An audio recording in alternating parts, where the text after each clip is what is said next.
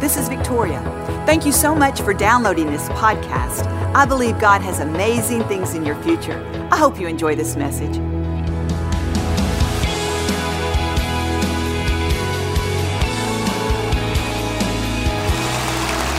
I want to encourage us all today to be bucket fillers.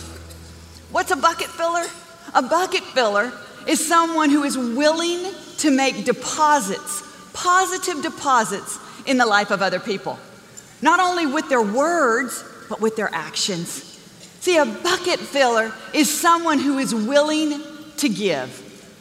There's too many bucket dippers in this world. Too many bucket dippers. What's a bucket dipper?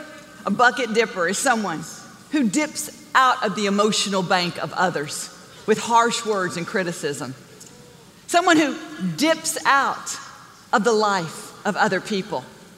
You see, the thing about bucket dippers, bucket dippers don't even realize that they're depleting their own bucket. You see, when you fill other people's buckets, you'll have your bucket filled. We want to be bucket fillers. We have tremendous power and influence with our words. Listen to what it says in Ephesians 4 29. It says, Let no unwholesome talk come out of your mouth, but only what is helpful for building others up, for benefiting the hearer, for extending grace to those other people, for building people up. You see, it is up to us. It starts with us. We can be the builders. We can be the one to churn this thing around. We don't have to go with the flow, but we can swim upstream because we have God on the inside of us. But we have to make a decision that we're going to be builders. You know, not only can we build people with our words, find the best and bring it out in them, but do you know that our words can literally be the glue that holds our relationships together? It can literally bind us together when we speak positive, faith filled words over one another. When we're willing to pick out the good and not see the bad. You see, it's easy to see what's wrong, but it takes a builder to see what's right. It takes a builder to know architecturally how to fix things. You are a builder today. I want to encourage you with that because too often we are unconscious about literally what we are doing throughout the day. And I want us to all go out of here saying, I am a builder of people because when I build people, I build myself. Whatever I throw out, it's going to come back to me. Joel and I have been married 30 years, and we've learned a lot about building.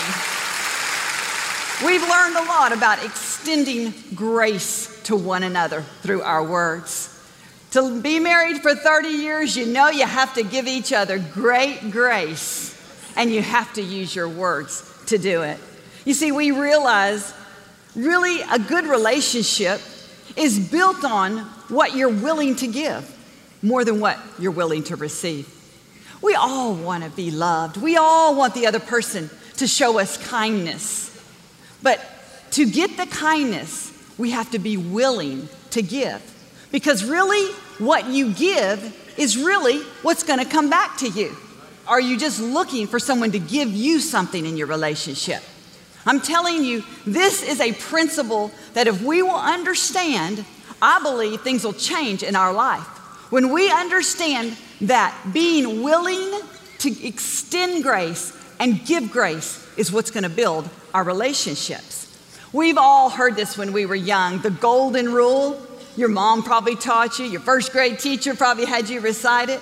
But did you know that the golden rule is found in Matthew 7 12? It says this So in everything, do unto others what you would have them do to you. You see what I'm saying? Do unto others what you would have them do unto you. You know, I think about this. When you go buy a shirt or you're going to go buy an outfit at the store, you don't just run into the store and blindly grab something, pay for it, run out the door, and put it on. No, you choose wisely. You go in, you look at the clothes, you decide what's going to work for you, what will be the best for you. You take time and effort. You buy those clothes, you take them home, and you put them on.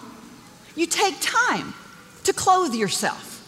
I want to encourage us to take the same time to choose wisely the words that we speak out of our mouth. Because the truth is this we're going to wear those words. We are going to be a product of what we say.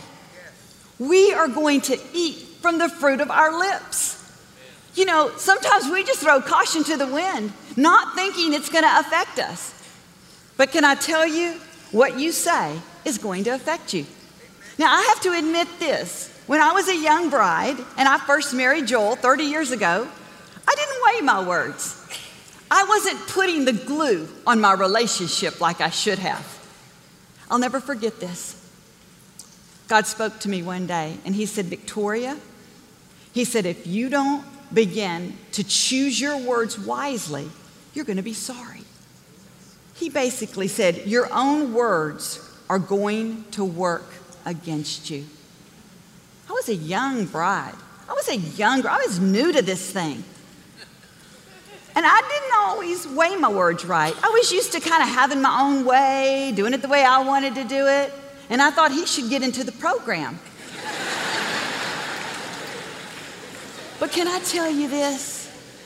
I stand up here today and I remember God speaking to my heart like it was yesterday. It brought tears to my eyes. It was a serious matter. And I am so grateful that I took heed to what God told me.